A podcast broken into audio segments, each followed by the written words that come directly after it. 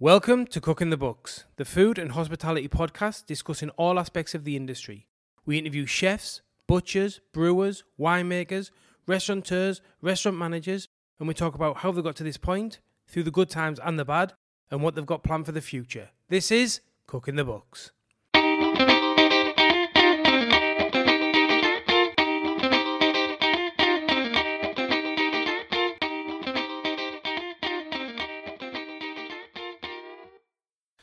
This week on the podcast, we had hospitality royalty, chef Ian Curley, former head chef of the Point at Albert Park and the European in the CBD, both here in Melbourne. He was classically trained in the kitchens of London's finest. He now has his own restaurant called the French Saloon, also Kirk's Wine Bar, as well as a consultancy company called Exec Chef. Ian was part of the Brit Pack that come from come to Australia in the 90s from the UK, which changed the culinary scene forever. I really feel like Ian is very proud of where he comes from, but equally as proud of what he's achieved, only rightly so. After 35 years in the kitchen, he's looking to step away from the past to spend more time with his wife and children. It was fantastic to sit down and talk to Ian. He's old school, which I love. Straight talking, and you know where you stand. But equally, he realises that he's got to move with the times, which is what keeps him so relevant today. He's a great guy who really believes in giving back. I hope everyone enjoys this. This week, as always, we are brought to you by City Larder, the charcuterie specialists specialising in terrines, pates, and rillettes. City Larder are now taking on new stockists in the build up to Christmas. If you're interested in stocking Australia's finest charcuterie in your retail store or food service business, you can get in touch with Rebecca via the website or social media. Now, over to the show. Ian, thank you very much for doing this. Robbie, good to see you, mate. Yeah, How'd, mate. how'd you go last night? Yeah, it was fantastic. What'd you eat? We had. I tell you what, I, I thought was the highlight for me was the duck. We had the duck Oh, yeah. Yeah, Yeah, so, yeah. Um, yeah, it was awesome. I tell you what was awesome as well. The service. The Yeah, room, yeah. the room's fantastic. The Yeah. service was great. Really friendly, not over the top. Good. It's got a good energy, and it's the whole thing about that saloon type of thing. And I know it sounds. People go, "Why'd you call it the saloon?" Because it should be something relaxed where you walk in, and you go, "Hey, how you going?" But they, everybody knows and stuff like that. Yeah, it You know? was. But you know as well, I, I got off the bus on Lonsdale. I think it was on Lonsdale. Come down. I come On down the that. bus. Yeah. Oh, it's, so northern. I, I was I was talking to Don. We had a dinner with Donovan Cooke last week, and he was talking so so Hull, and I was like, mate, you Northerners, you just don't get it, do you? So, the bus. You know, Yeah. If you said to anybody, I got off the bus in Australia, go the what? Yeah, yeah, exactly. I love it. exactly. But then we come out, kept on going on Lonsdale, hung, hung a left and come down that alley, you know, Yeah. and like the smell of prawns. Yeah, and yeah. it- I was like, am I in Spain? I thought I was like well, in Cadiz yeah, or something. It's, it's a good, it's a good one, Hardware Lane. It's getting better What's it and better. called, that? Hardware Lane. Hardware so Lane, yeah, so we're yeah. very lucky to have that corner spot, and uh, yeah, that was the reason. When I was at the European, it was always to be. I needed something to lock me in for the rest of my for my cooking days because I thought I was going to be at the European a while. So five years we've been looking for a space, and after five years we found that. So it's taken it's taken a couple of years to get it up to running, but now I always said I wanted a pub, a wine bar, or a restaurant, and luckily I got all three next door Yeah, to each yeah. other. So I'm I'm blessed there. So I love it. And, yeah. uh, yeah, it was a phenomenal that, that feeling of walking down, and it was the first warm Yeah. day, wa- warm day Yeah, we've had right. really Yeah. yesterday. It was And just it- started yeah, coming through. Good energy. And Melbourne, so, uh, so once the finals are on, and because the end of football always signifies the start of the races, Yeah. and then the whole of Melbourne starts picking up again because the football's finished. And uh, I mean, as soon as Richmond or Collingwood and that go out, like everybody says, okay, we're going to spend our money anywhere else anyway. Yeah, so yeah. it's good. Like yeah, that, you know? But again, the food was fun, fantastic, and um, yeah, it was beautiful. No, what, what's what's the? I can't remember what it's called, and it's uh, silly me, but the um, like the large profiterole. Yeah, this Grand Choux. Yeah, that- good, huh? yeah, yeah, that was awesome. Yeah, they're, they're, the, my uh, chef there, Todd, he, and and the crew, all of them themselves, but Todd especially, they do that. And we- for us, it's more about you want to have a bit of fun with uh, with your food as well. I mean, I, I this food. I mean, so, I mean. They're so serious. A lot of places are so serious. You know, I was talking. You know, I was listening to one of your podcasts about the guy who was over at Noma, and he's talking about stuff, and I'm like, "What is?" I've been cooking 35 years. I've, uh, there's stuff there I've never even heard of. And you kind of go, "Wow, that le- that's a different level of intensity." Yet one of my great friends, Fergus from St John, we sit and get drunk, and then he he takes it to the other level where it's like the simplicity of like boiling a ham hock, and you go, Well, there you go. Yeah, How good dollop is that? mustard or something. That's it. You Yeah, kind of yeah. go well. That, so the the great parameters of what of what our career is, you kind of go, wow, that's that's incredible. Yeah, you yeah, know? for sure, hundred percent. I couldn't yeah, agree with you more. yeah. Horses for courses. Well. I'm glad you had a good night. yeah, it was know. phenomenal. It. Listen, I want to get straight into this Sure. and ask you straight up: what makes a good chef? I think I think there's a there's a misconception about what chefs are. I mean, I, and I see I see this, and especially with chefs who write books and stuff like that. And which is not to say it's bad that they write books, but I I always look at people who turn around and like write books about their their philosophy and stuff like that. I mean, they're chefs. I mean, at the end of the day, okay, Rene Redzepi can write a book, and you kind of go, okay, trying to get inside his mind and stuff like that. But I see books on, on shelves about people talking about their, their career and their struggle, and I'm like, I don't know. To, to me, it doesn't really work like that. You never go into college knowing how to cook. So you go to college, uh, like we do in Britain. You go Yeah, to yeah, college. yeah.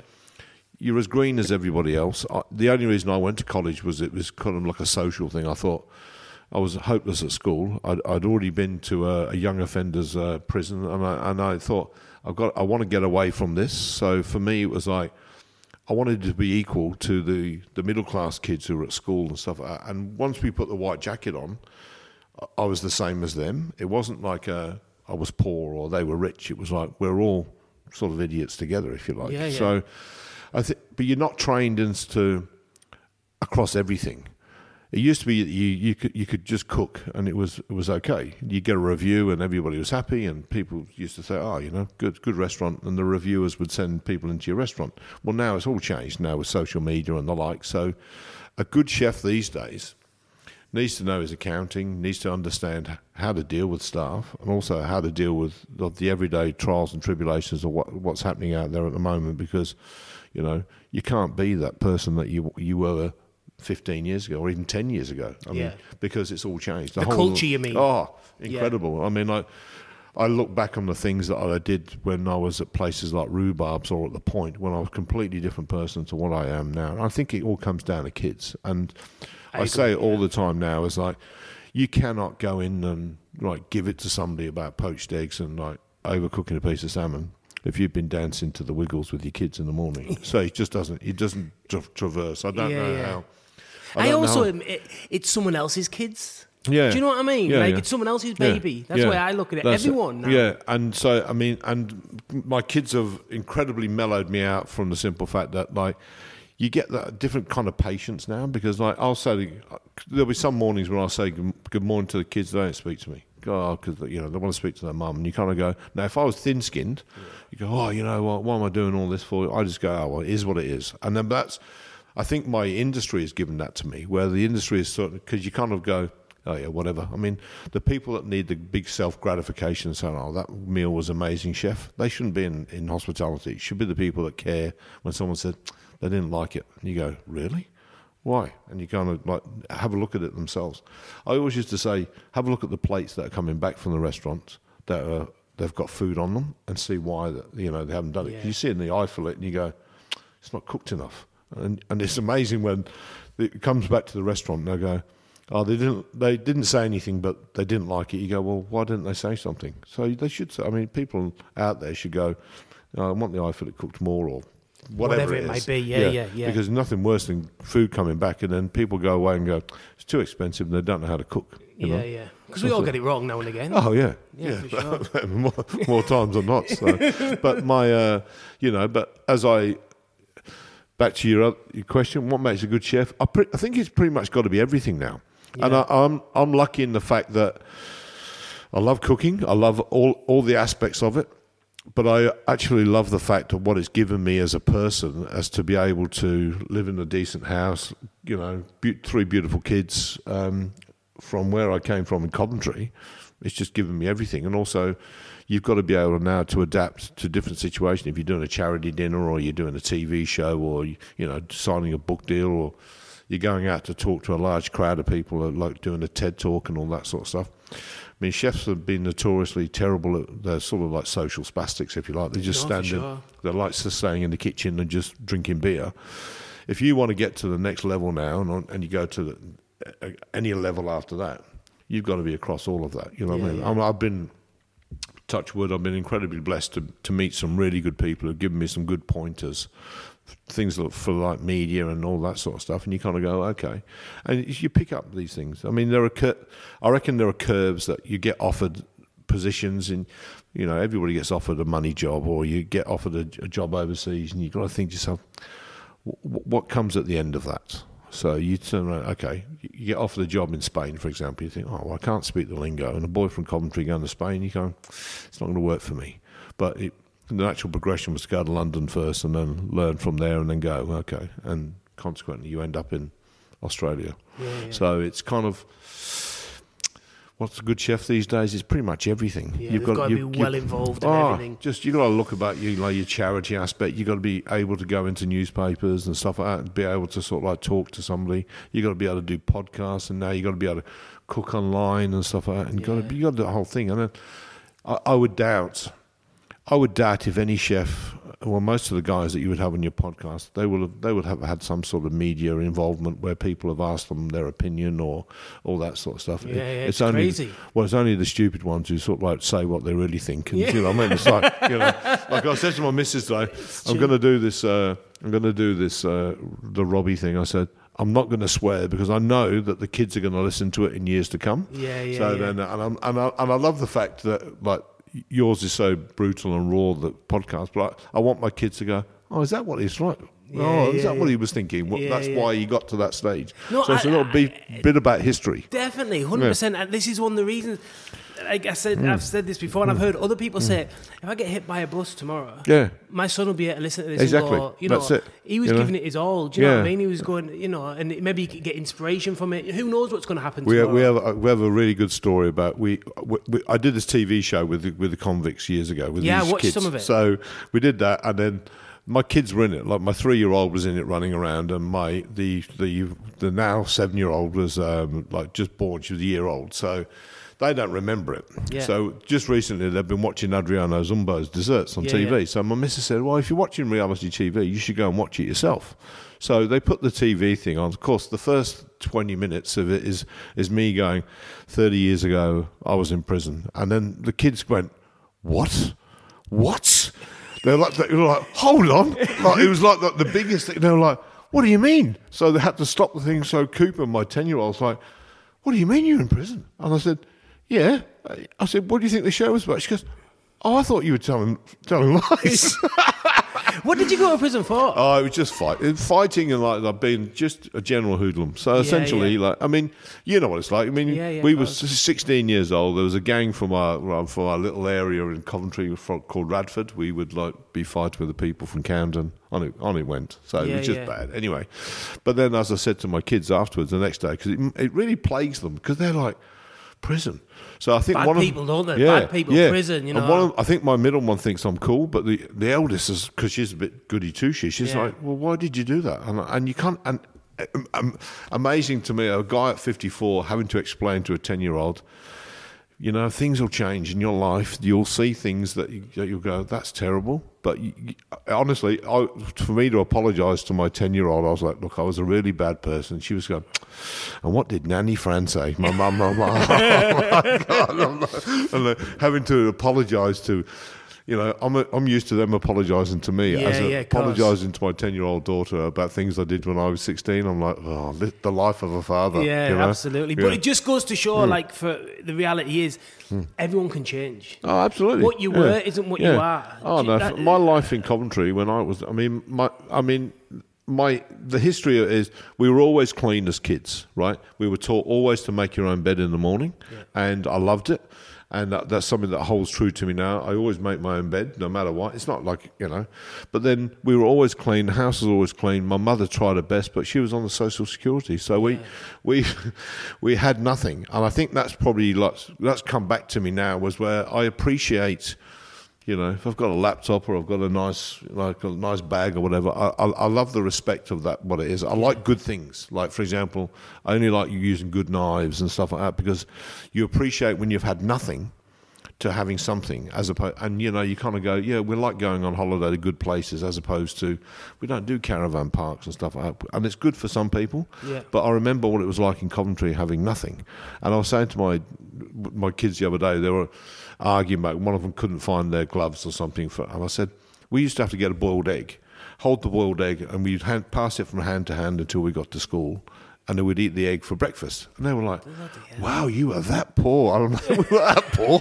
but it was like I said, it was hardly Oliver Twist, you know what I mean? But it was like, you know, I love the egg. yeah, that's right. And it's, and, he, and it, because you just didn't have gloves, you just didn't, you just didn't do it. And it was, and it was cold, and and but also, we were walking to school when we were eight and nine. There, Do you remember? Do you remember putting your? Um, did you do this? Well, we did this. So we were talking about the other day. Did you have put carrier bags? My yeah, yeah, used- of course, oh, carrier yeah, bags on your socks. Yeah, that's and right. And then your trainers Yeah, that's the right. Yeah, that's yeah. And, and and that's the thing. And we would walk to school. There's no way. my- There's no way would, would, would I. My, me and my miss. Well, I, I wouldn't care so much, but my my ten year old. There's no way that she would walk to school. It's two blocks. She could get the train and walk. There's no way that would happen now because we've become this. Because of things like Madeleine McCann and stuff, you just oversee it now, and you go. Yeah, yeah, you're yeah, so for sure. protective of, of your kids, and you kind of go, "Wow," you know. Yeah, hundred percent. It's funny you said that because again, having a, having a son and. I kind of like take my hat off to my parents to the amount of freedom they give Mm. yeah, me. You know, like I would go out in the woods, and I'm sure Exactly. you know I'd be gone, just come back for especially six weeks holidays. Come back at you know for your lunch. I'd be out at like seven, eight, crack of dawn. Out, I'd be at, you know. My mother would shout from the step, "Oi, dinner! And if you're not in now, you're not getting any." You know, you go Yeah. like that, and then the whole street would be, and everybody would be going, "Oh, it's time!" And everybody was sort of like around about the same time, man. Those long English summers where you used to go out and play football yeah. all day and kicking the footy around. You know, I've got a garden out there. My kids are like. What's that green stuff? I said, that's grass, love. You know, Get You know, out there, Get out there. get Put your iPad down and get out. yeah, So- yeah. Where did you actually train? so I was born in Coventry. So Yeah. I was in Coventry. There's a college there called Henley College. So I, I, I was at that time. So the the good the short story is I was at I left school. I didn't have any edu- I had a good education. I've always been pretty good with general knowledge. But then I had, did my exams. And I ended up on a work for the Dole scheme. It was like a youth opportunities program. So at that time, with Thatcher's Britain, you couldn't really get a job because there was she was closing all the factories down. So in the factories that she was closing down, they were converting them and they were giving young Herberts like me the chance to go and paint things and like they were supposed to give you experience. So you get these. Um, so you the, the youth opportunities program. So you go in and you paint the um, windows of these factories. It was supposed to give you experience, so that if you did see a job that you applied for, you had this experience. So I remember being in the car. Oh, I think it was the it was, the, it was more the maintenance thing where you did the painting, and it was an old factory, old Herbert's factory, and then they would you had to polish the floorboards and paint the floorboards, and it was a massive old factory.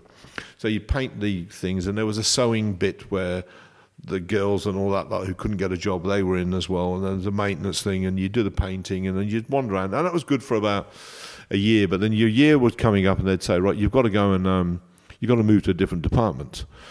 So then they, for some reason, and I don't know why I did this, but they, I ended up in the calypso, the steel drum making thing. For, so from Coventry, like it's, uh, you know, there's a very black population and stuff like that. And there was a guy there called Vic, who was the like the calypso, calypso king making drum making thing. So you do have the Notting Hill Carnival, and it was like it was a big deal. Like people would come in there, you see them all the time in the newspaper. I thought, oh, this is okay. Yeah. So I went in there, but then I didn't realise how much harder work it was banging out these drums, right? So you'd be there and you go, what do I do with this? He goes, well, just keep banging it. So you go that. I'm like 16, and I'd already, I'd done six, I'd done my little thing in youth offenders thing, and so I'd come out to this thing and I was like, okay. So I was banging on these, these drums and I was thinking, well, this isn't my life. This is not what I want to do. Like the Calypso King Curly, no, it's not for me. So I thought, well, what's the alternative? And there was there was the canteen. So we every day we used to get like cup of tea and um, and toast and some beans or whatever, and it was subsidised. But then we, the, the the thing with the youth opportunities job, and I remember it used to be f- like five pounds fifty five or eleven fifty what it was on the dole, but you used to get twenty five pounds if it was uh, you were working on this YOP scheme. Yeah. So I was thinking, okay, so we used to go to the canteen. That's a week, right? Yeah, Yeah. a week. So yeah, week. twenty-five quid a week. So yeah, so they, they said, "Why don't you go in the canteen?" I'm like, "Okay, all right, yeah." So I went in the canteen, and there was a guy there called Martin, and he tra- he trained at uh, Henley College which is the college in Coventry. And he said, Look, if you want to meet girls and you want to travel, you should learn to cook. I was like, Really? Because my dad's a bus driver. So he, and uh, I said, He said, Why not? He said, Why don't you give it a go? So I said, All right. Well, so he got me in at Henley College. Now, I'd had, because I'd had a bad start and I'd already been to the young offenders, he had to vouch for me.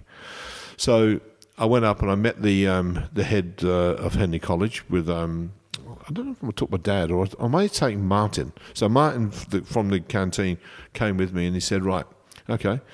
So I said, "I want to do it." He goes, "You sure?" So I said, "Yeah." I said, "Yeah, why not?" Because and you know it was all new and people walking around in white. I was thinking, "Okay, this is pretty cool." Yeah. And uh, he said, "Okay, we'll give you the opportunity." So he said, "You've got to save." I think it was fifteen hundred pounds or whatever it was.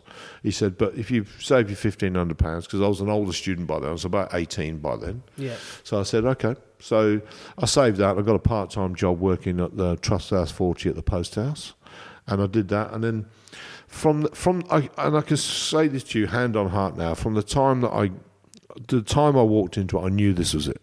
Yeah. So you kind of get in there, you go, yeah, this is it. And whether or not it was the discipline, and you know, I remember Structure. yeah, I think, and I think that's why a lot of, if you like, the, the, the naughty people end up in hospitality because they like the thing of being told, listen, you need to be here by 10 o'clock tomorrow or else you don't get paid. Or, and that's the thing. Yeah, yeah. I remember we had to wear the big tall hats and the uh, neckerchief, and I remember having to starch. We, honestly, we would buy a bottle of starch, uh, spray starch for these, these hats, and we used to put them over, over an old cornflake box, and then stand them up and then spray them and then iron it on the cornflake box just to make it that. that. So we had all these starch hats, and the girls had the flat ones, but then we had the chefs sort in there, and I, I remember. For those two years of having those things, and it's probably the last time I actually wore a hat. I was actually at college Yeah. and from there. So, but I loved it. I, I loved every part of it. I, I loved. The, I loved the whole way. The fact that I was working at the at the post house and going to college. You know, girls. I mean, my first, you know, my first true love was was there. I mean, you know, it was like wow. You know, girls, yeah. and she was like, you know, better class than me. Her dad owned a pub. I was like, wow, this is fantastic. So, but um, And you fell in love with it. Simple as that. yeah, you do, and you also you do It's because addictive, isn't it? It's addictive. well, it's everything because you can go on holiday with it. You can take, you know, you can go somewhere. You, you know, and also now the great thing now is, of course, with social media, it's all so small. I, I mean, you know, I get to know Fergus, Angela Hartnett, you know, people in America, you know, and it's like I, I've been very lucky to be able to do what I wanted to do in the industry and go, okay, I've been, it's been fantastic. So for me, I just think our industry is amazing. Yeah, me too. You know, there are certain parts of it you kind of go, but you can see, you can see the people are not going to make it and the people who don't who don't appreciate it. It's the um, attitude, isn't it? Yeah, well? Attitude is it. huge. Yeah, I mean, I was out last night at the dinner. On half the table, I knew everybody, and on the other half, I knew none of them. And it's kind of like, and I thought maybe it is. I'm getting old. I don't know that other half now. It used to be a time when I knew everybody. Yeah, so, yeah. so for me, yeah, I, I mean, I love it for what it is, and I think it's uh, we're blessed to have that, and you know, I'm very lucky. How do you, how do you think the training differs from now, from like then and now? I th- I, the problem with the training thing is you, it's now become such a business of like training young kids. Like as in TAFE or college or yeah, yeah, yeah. It, it also means that that they've got to try the old one size fits all. I mean, I remember when in Coventry, the kids who were there, they all sort of worked at the three and four star hotels. And they were kind of like you do the same sort of thing, and uh, you kind of you talk about what a bechamel was and a veloute, and so and so's got an eye fillet on the menu and all that sort of stuff.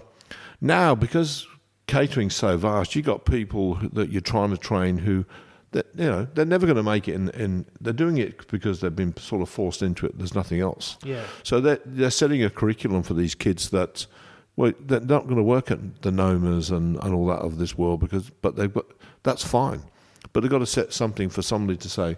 This is a tomato. This is what you do with a tomato.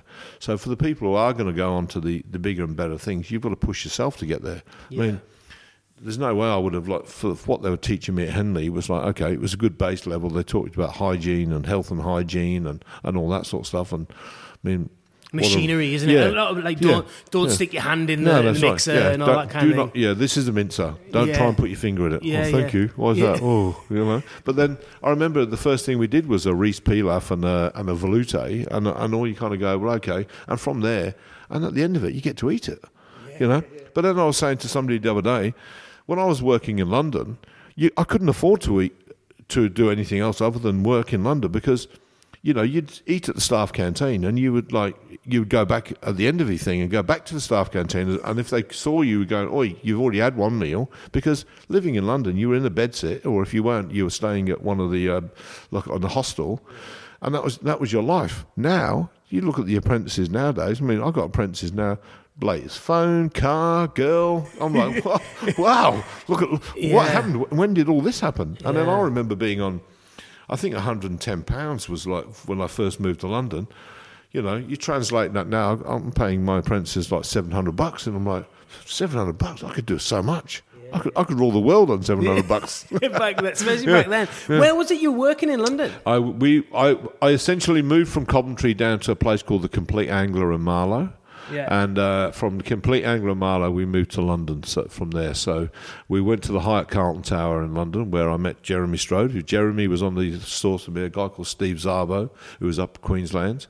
And um, w- when we originally, then later on in life, was just myself, Zarbo, Dean Cambray, Michael Lambie and somebody else. We ended up being the so-called Brit Pack that came over here Yeah, at that time. yeah, yeah, yeah. So I remember Jeremy.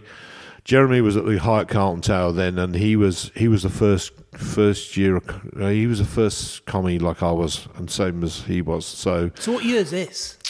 this would be this could be 84, 82, round about then. Oh, right, Right, because I remember punk rock had happened, and we were all going out to Red or Dead and buying clothes and stuff Red like or. Dead? Red or Dead and London yeah, and all that sort of stuff. So we were in London, and it was good time then because it was it was the Marco explosion. Marco was happening. I was working for a guy when I left Carlton Tower. I went to the Savoy. I worked for a guy called Gary Hollihead there, and Gary Hollihead went on to then do, do Sutherland's, which was a really smart fine dining restaurant in Soho. But then I, he was uh, he was quite mad. It- Exciting times. Was that really exciting? yeah, fantastic. Because you'd open the Yeah. Caterer, or you'd open the standard, and then you were getting written about. Like Gary Hollier was getting written about, and this his new Soho thing. He got a Michelin star. I was like, wow. And then when you start talking about Michelin, but you've got to remember. There wouldn't have been many Michelin back in them days, will there? No, no. So what? And but, but I was a boy from Coventry, so we we egg and chips and with tomato sauce was was it for me. So when you're talking about when we were at the Hyatt Carlton Tower, it was a one it was a one star Michelin at the Chelsea Room, and we, and it was just it was just fantastic. And like you go in there, you know, you you lock, you go and get your laundry, you have it in, you get changed. These are good guys. Like Jeremy- you're on about your jacket and that, right? Yeah, yeah. Go down the, yeah. the- You put be your all, jacket on, all hanging the up on the hook. Yeah, you yeah, go, oh, this is great, cool, and you got paid. And then I, I and I remember it vividly to this day that if you recommended a friend, you got fifty pounds uh, if they were still there three months later. So I was telling everybody, like, come, come to Hyatt Carlton Tower, and and and, you, and that. But when that fifty quid came in, you're like. But beauty, Yeah, bonus, and you go, out you go, and then so the Hyatt was fantastic, and and it was straight shifts, so you do earlys one week and late the week after. Oh, that's I know that was fantastic, and then but you had to do like a, a week in the chinoiserie once every um, once every four weeks, which was like all the first year, all the first commies used to have to go down there. All the demi chefs used to go down in the chinoiserie, which was making club sandwiches, but it was in a really tight space. And I remember it was the shift that you went. Oh, I'm on the chinoiserie next week, and it was like, oh dear. So you could come in, all of a sudden you'd have uh, eight club sandwiches, and you were in it, Yeah, yeah, and you'd yeah. go, oh god. I, I was on a sandwich section as well. Hmm. Yeah. Ro- and not club sandwich, Yeah. roast beef, onion, Yeah, yeah, onion right. gravy Yeah. sandwich. Oh. Man, you'd be in this shit. Ah, and I'd be in it all the time, and you kind of go, and they'd, and they'd have these cooks who were down there Monday to Friday, and then you, you used to belittle you because you'd be upstairs doing the fricassee of lobster and cucumber in the, in the one star, Yeah. and then you go downstairs, you're in the and you you'd be in it, you'd be in it with a making a sandwich. You go, yeah, that's a great leveler. It was yeah, a great yeah, leveler. Yeah. But you forget to get the butter out. Oh, Butter's rock it. hard, and, And- you're like, fuck, trying to melt it. So I used to go up and they'd- they'd have all this. Uh, they'd have all the prep upstairs. So you'd have the sliced cheese, the tomato, and you had about two hours in the morning to go and get all that ready. So me, I'd go upstairs, trying to know, try and get as much as I could, and then go around the other sections and go, "Yeah, I'm going to need a bit of that and steal a bit of that." Then they'd come down and go, "You got my mustard?" No, no, not me. No, but I was a boy from Coventry, so so I was a bit adept at that. So Yeah, yeah, yeah. and uh, and the Hyatt was fantastic. A, a- a French chef called Bernard Gaume, fantastic. And then for some reason, I left there and went to Savoy. Now Savoy was a di- completely different thing. It was like it was a big regime out there. There was about ninety chefs, different sections, all that sort of stuff. Different So- kitchens as oh, well. it's big. It's just been renovated, and, and Edelmann, the chef there, he had his uh, he had he was the first one to have a chef's table in his office, I think. So they were all trying to compete with Mosimann because Mosimann had it all going Anton on Mosimann, back. Yeah. right, yeah, he had it all going on back there, and it's, you know because he was like he was hitting a bit at the Dorchester and stuff like that. So we went to Savoy, and I was like, okay, it just wasn't me. It was like the the the, the Hyatt had been one star for a reason. It was like they did things really well. Like they had Jeremy. well, I'm not going to say about Jeremy.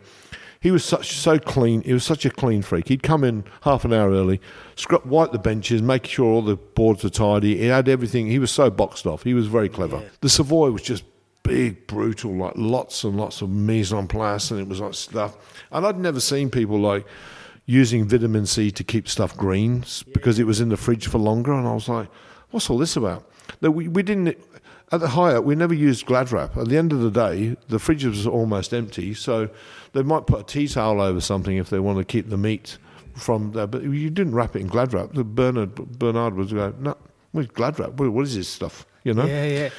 So the It'd have been pretty new back in them days. well, that's right. Yeah, and yeah. also, it was only when we'd we'd moved from the Hyatt Carlton to, to the Savoy when they were ta- talking about people like Marco and all that sort of stuff. And it was that, that the whole new generation of you know of those chefs who were coming through of like probably taking off the shackles of what the French were doing, and it was like, okay, oh, we're going to stand up for ourselves. I mean. Everybody's got Marco stories, and and, and that time when when I met him, I was like, well, I was petrified of the man. You were? you know, yeah. And now I see him in, in Australia all the time. We have a laugh, and you know, we did a cooking thing together in Singapore recently, and he.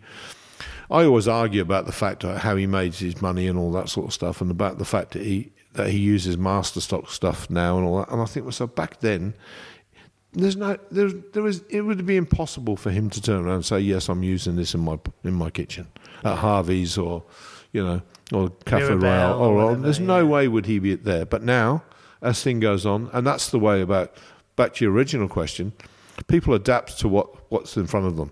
If someone's going to put a million dollar check in front of you and say, "Are you going to say that you use this at, uh, at Box Tree, Ilkley?" You're going to go for a million dollars. Yeah, I'd, I'd do that. I'll And even go, use it. Yeah, that's right. So he was using these like thing when we did this thing because I had a pepper sauce recipe, he had a pepper sauce recipe. Anyway, we were just talking about the same thing, and then we ended up like we just did this dish. They, they pretty much tasted the same, but he's getting paid a million dollars for it, whereas I'm not. You know, Yeah, there you go. So who's the mug? Wait, d- was it my, you know, sauce Bois Boudran? Is it? Yeah. Bois- is it? Well, I thought it was a Roux thing. Was it a Roux thing? I thought it was a Roux thing because I love it, and I was talking Yeah, I about it this. as well. uh, I was talking. This is one of the things I was talking to Donovan about last week. So, Bois Boudran goes well with chicken wings. It's just amazing, and Yeah. you sit there and you just go, "Yep, fantastic." And the fact is, olive oil, and you know, you're supposed to be able to. I think the classic way is that you're supposed to, the tomato and the shallots are supposed to hold your fork up in it. Oh, so right. it should be Yeah, got yeah, to be yeah. that thick. Yeah, yeah, you know? yeah, yeah. But I remember working in those kitchens in London. You'd be chopping shallots, and if they weren't good enough, in the stock they went. Yeah, I've been there. Yeah, exactly. And you kind of go, okay. And I, is is that the way to go back now, or is it more your creatives like you know, your Dan Hunters up in up at Brae? You kind of go, wow, the, the stuff they're doing there. I mean, if you'd have said parsnip and white chocolate ice cream back then, they'd have looked you and slapped you around. Yeah. Well, you wouldn't have allowed, you wouldn't have been able to do it. You wouldn't Yeah, have been yeah. able to do it. So, but yeah, I think yeah, the Hyatt was fantastic. And then for some reason, then I went to the Savoy, and I was doing some other casual jobs at different places just to live. And so we, I'd done some, you know, working at some more restaurants like you know Ma Cuisine and all that sort of stuff. And I worked with a good friend of mine, Russell, who was a sous chef at the Savoy, and he sort of took me over there. The Savoy was hard; it was just tough, Yeah, you know. yeah. And what, where did you go after that? Uh, I went after that. Uh, essentially, I then I, I pretty much headed over to just went to France for a while, just to bum around, but nothing, nothing overly special. The problem is when you got. I'm from Coventry. I got. A, I'm a, I'm a smart ass. So anybody's going to burn something. I'm going to say Joan of Arc to the French. They don't like it because they think she's a patron saint. We know her as a witch. So and that's the thing. And I explained about the war that we turned up, and and, that, and they and they don't get that. So they so you know, smart ass from Coventry in a, in a Paris kitchen was never going to last very long. So in the end, I was making. I wasn't making burgers, but it was, it was the next step up. Yeah, so, yeah, yeah. so then I thought, okay. So I went back to London. I was working for a friend, and then the Hyatt had asked me if I wanted to go to Australia to open Max's, the so-called fine dining restaurant at the Grand Hyatt here. And Yeah. I thought. Oh, okay. They send you photos of um, the Meter Girls up in Brisbane, and you go, "Wow!" Or, or the Gold Coast. You go, "Hey, you, you, I've been doing like doing sixteen hour days working with people like Gordon and Marco doing casual and stuff, and they give you give you that. You go, okay, where do I sign up? so, had an interview at the Hyatt again because I, I had we left on pretty good terms, and then um, they said, right, okay, off it comes, and you know, so I, I came over here. So, but at the Savoy, I met Donovan, like Donovan Cooke from Yeah. who's here now. So at that stage, you can't, and that's the great thing about our industry. You can remember somebody you haven't, you, you haven't seen him for thirty years, and if they're still in the industry, you go, okay. Yeah, I knew he was going to be okay, Yeah, and it's like yeah. it's like a badge of honour of how how long you can stick it out for, and it's like never see you know you see people now who are now selling wine or you're selling you know dry goods for a certain company going okay, and I, I don't look at them as a failure, but it's kind of like am I the smart one or are they the smart one? Yeah, I get out, it. I you know? no, no, I told. So they come in and go, and I love the the one where you get an Uber and they go, "I used to be a chef," or "I am, a, I'm a chef." I'm like, "Really? Yeah, you're driving the Uber, smart guy." Here's me going, "Well, I'm off for another th- like three days away where I'm uh, you know, in it." But yeah, anyway, yeah. you've had the opportunity to work with a lot of great chefs, as you, you, yeah, it's know, good, good fun. What? Who really stands out? Who's the one that you've gone? You know, he was just unbelievable when you look back. I, I think f- for the simple fact, for what he did and, and the way he does things, it, I would have to say Fergus for the simple fact he's got Parkinson's. He carries on regardless. You know, he enjoys he enjoys a, drink far too often, but he, he lives life because like it's is is his last part of it. But also taking food back to its natural state. I mean, it's a bone marrow, Yeah. bone marrow on toast, parsley salad. You go. How cool! I mean, okay, if, if it's his or if it's not his or somebody's done it, he made it famous, no matter what. that's right. And also, you sit and talk to Ferguson, and, he, and he'll give you the time of day. He's like, oh yeah, he'll sit down, he'll have a glass of wine, whether or not you're a garbage collector or you're you're not. It's like you kind of go, okay. And I've I lost count the amount of times I've been at St John and how many how much. I mean, I've done things with him in Singapore and you know all over the world, and I like that part of like not I don't really do the hero thing very well, or not in cooking anyway. But I, I also I look at things and go, that's pretty cool. That you can go to St John, you sit down, and Fergus is there, and you go, oh Ian, you know, we sit, and you, you have a bottle of wine together, and you chat and you catch up, and then same with his partner Trevor. Um, Mitch Tonks was good, the uh, fisherman down in um, down in Devon. He was fantastic. He came over for the Melbourne Food and Wine Festival. Phenomenal. He was uh, really good. Into it. Wanted to be busy. So wasn't what he would go out for lunch. Come go to out for lunch at Cumulus. Come back. Push on and go. I just saw this thing at Cumulus. Can we do something like this tonight? And you go, fantastic. You know. Yeah, yeah, he was great. still enthusiastic. Yeah, oh, I know, and I think that's the thing. Yeah. all the cooks who who I know and like, they're still enthusiastic. Yeah, so yeah. Angela Hartnett, she was good fun. She was good fun. She, first time she came over, she wasn't good fun because She wasn't? No, no, she came over as part of. Um, she came over as part of. Uh, there was a women doing the Melbourne Food and Wine Festival. I think she had too much on, so she came over. And for the life of me, I thought she was Welsh. She's not Welsh; they're Northern Irish. But I was Oh. called, I was calling her Yaki Dar and all that. I'm taking them at Mickey, and I was giving her like calling the Shirley Bassey and all that sort of stuff. And she didn't. Well, she obviously got it, but she didn't really get it. So then, so the first time I met her, it was it wasn't friction, but she was like the thing with Angela is she weighs you up pretty quickly. And you imagine what she's done when she was working with Gordon. of Yeah. How, how many of those people that she would have like gone Gone through, Here we go. yeah. And also, here's another smart ass from Coventry. So you kind of, oh, here you go. So then I got to know her via Mitch Tonks, who's got the seahorse and stuff. And we did a sort of dinner together. And she was fantastic. From then she went, oh, you're not. You're not that idiot that I think you are. Did she and- say and that? Yeah, yeah, for Yeah, sure. good on her. And then when she was over here at Christmas this year, we caught up and we had breakfast together, and it was just fantastic. It's just you know, and that, that was good. And she's, I mean, there's somebody who's had the longevity to be in the industry as long as she had. You got to be. There's a special type of toughness Yeah. for a woman to be able to stand up for the what 30 40 years of doing those kitchens like Ramsay's and doing her own thing in London Yeah. and still competing and still on the thing At top of the le- top of the it, game. Yeah, And yeah. The best it was, I said to my brother came over here this year, and uh, he was over with his family. So I said to him, I've got to go in. I'm having breakfast with um, a chef from England. So I said, we're having breakfast. So I said, come up, we'll meet, and we'll go. We'll go and play some golf and all that sort of stuff afterwards. So it was like January. So she was just finishing up at the tennis. Angela was before she was flying back to Heathrow. So we had breakfast down at Kirk's, and um, my brother's come round the corner, and he's and he's looked at me, and he's looked at Angela, and he's gone, Angela Hartnett. yeah, what? He goes. I love, I love Angela Hartnett. So I'm- see her on the Saturday morning TV, and I'm like, yeah. And he goes, Angela Hartnett. I'm like, relax, mate. It's just Angela Hartnett. And she's like, hello. And, I, and it was like, it was one of those moments you're going to go, oh yeah. He's he's from Coventry. She's from London. I'm over in Melbourne, and you kind of go, oh yeah, yeah, Yeah, good, yeah. good stuff. And I think you know, And that, I- I that also- part of it is that industry is Yeah, good. definitely. And I also think re- regarding that, like, I, I look up to heaps of chefs that, you Hmm. know, I admire heaps and heaps of chefs.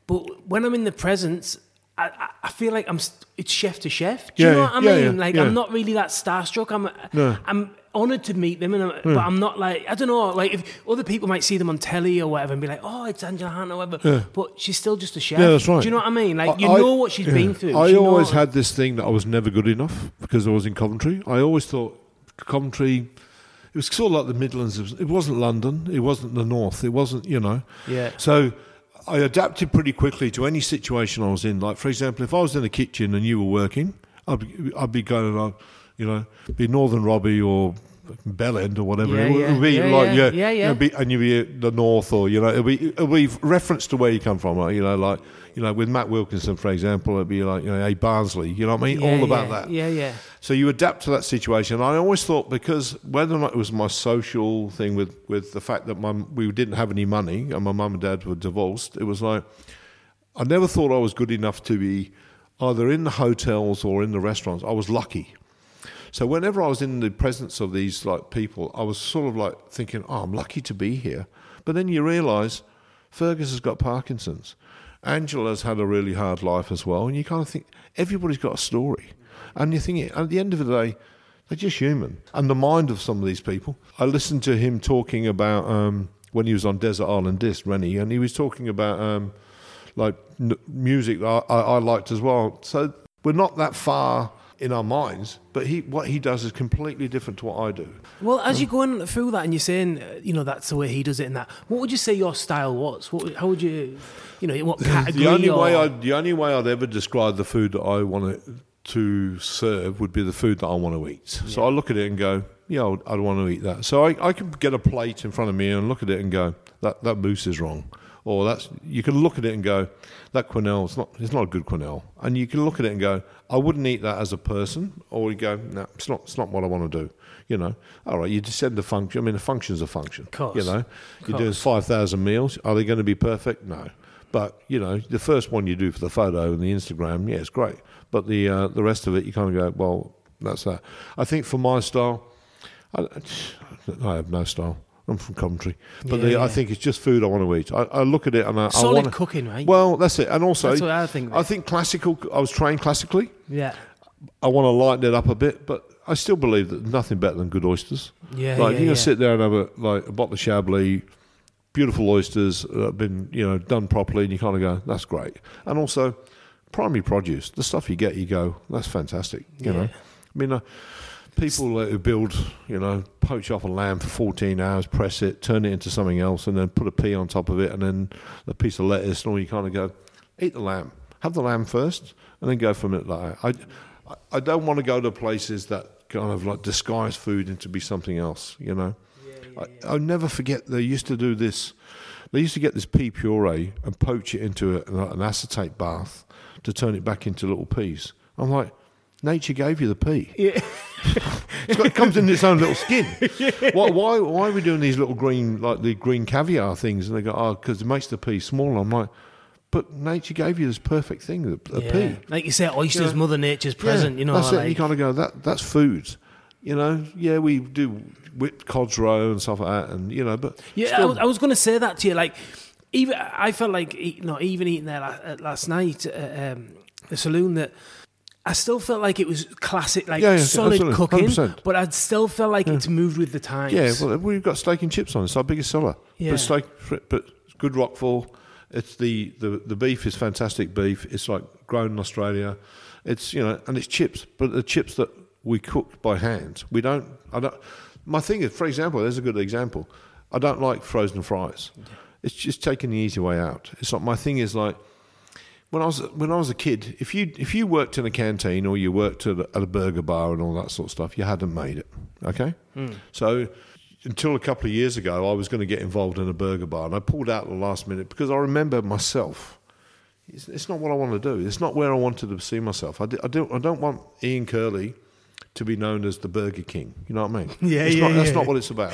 Yeah. I want. I want myself to be known as. Oh yeah, he, he enjoyed himself. He, he had a good career. He's got beautiful kids. You know, fantastic. But I'm not work. I don't want to work overnight in a burger shop. That's not what. I, that's not what I did 35 years of cooking for. Yeah, and you know what else I find with that is, and I'm not knocking anyone or anything. I find it really difficult to ask someone to do something that I'm, I don't want to do myself. Exactly. Oh, so it'd be hard to Yeah. have a burger joint Yeah. if I don't really aren't keen on cooking No, burgers. So it. why am I going to get someone else? That's the way I look at it. I find it hard to ask someone to do a job that I wouldn't do myself. That was drilled into me as a kid. Tre- Trevor from St John always said to me, "There's got to be a reason why you open a business." He goes, "If you're just going to open a, re- another restaurant to make money out of food, it's not. It's not that." He goes, "St John has its has its niche." Goes, "You've got to have uh, something separate, or there's got to be something special." And it was n- nothing made me prouder than Fergus and Trevor coming to the French saloon and going, "Yeah, this is good." You know, they sit there on the balcony. You know, Fergus smoking his head off. Trevor's drunk. Everybody was wrapped. And I was like, "Yeah, that that to me was like a, that was a, one of the highlights of my life is having them there going, this is fantastic. That's awesome. You know, and you kind of sit there and you go, "Yeah, this is the reason why I did all this." Yeah, you know, yeah. and also It you was know, all worthwhile. yeah, exactly, and that's the thing. And you know, the, you forget about the amount of money you plough into restaurants and stuff like that, and kind of go, "That's that." And you know, people come in and they, you know, they put chefs up now on these pedestals, and you kind of go, "You know what?" I know him, and he's not like that. I mean, you know, I know people are writing books about their story, and I'm like, "You're not Nelson Mandela." You know what I mean? you know, listen, I feel it, mate. You know what I mean? You know, you know, go, really? Mandela. You know, that's it. You're not, now, you know, Yeah, my it. story, you know, or my, my history, or you kind of go, you know, you go, you know, like Mar- I mean, I get Marco and all that sort of stuff. He's, a, you know, some people find it interesting. Autobiographies of chefs, and you go, really? Why?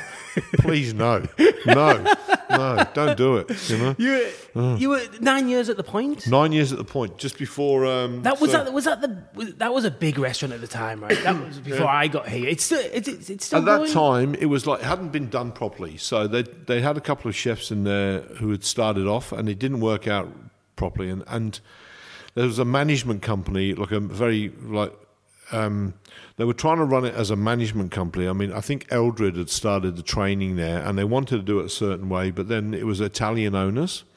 So Tony Eldred would want to do certain things of the training and on the hiring and all that sort of stuff, and the Italian owners would go, "No, that's not the way we want to do it." So it was always a bit of a conflict at that time. But then I took that over as, as its one of its first chefs, and I was there for nine years, and, and it was tough. And it was, I must admit, that that made me grow up a lot. You know, when Did you think you built your reputation there? I think Rhubarbs had started it in Fitzroy, but I think yeah, the point was the one where the, the critics recognised it. It got two hats in its time and stuff like that, and it was like.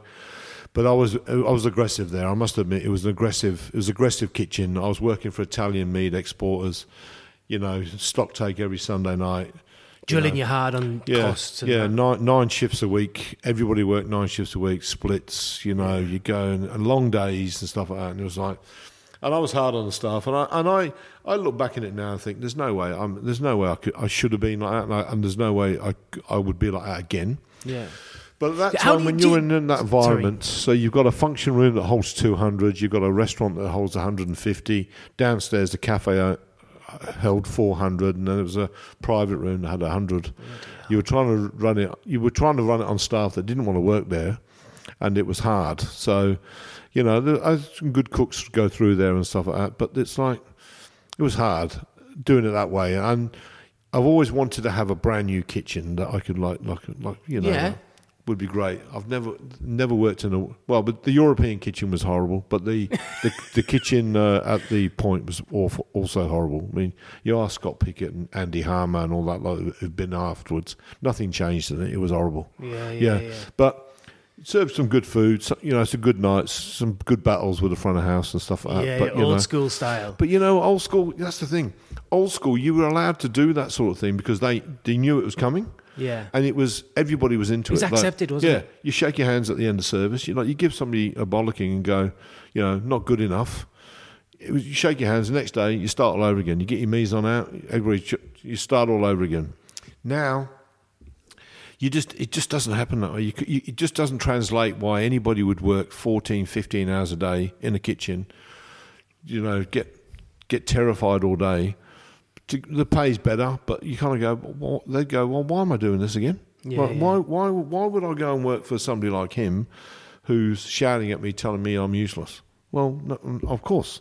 But at that time, yeah, I was doing that. Yeah, uh, that's definitely, thing. and that's the- that's the environment that I grew up in and, and I trained in. But like, why was that? Why? What? What's what? How, I, I rack my brain. I, I think it's because of the English thing of what we were doing back then. When we started off in England, I mean, the different. The French do it a little bit differently, but the English, but that the people who were revered as the heroes were the people who had like your Gordons and your Marcos and stuff, and they had that training.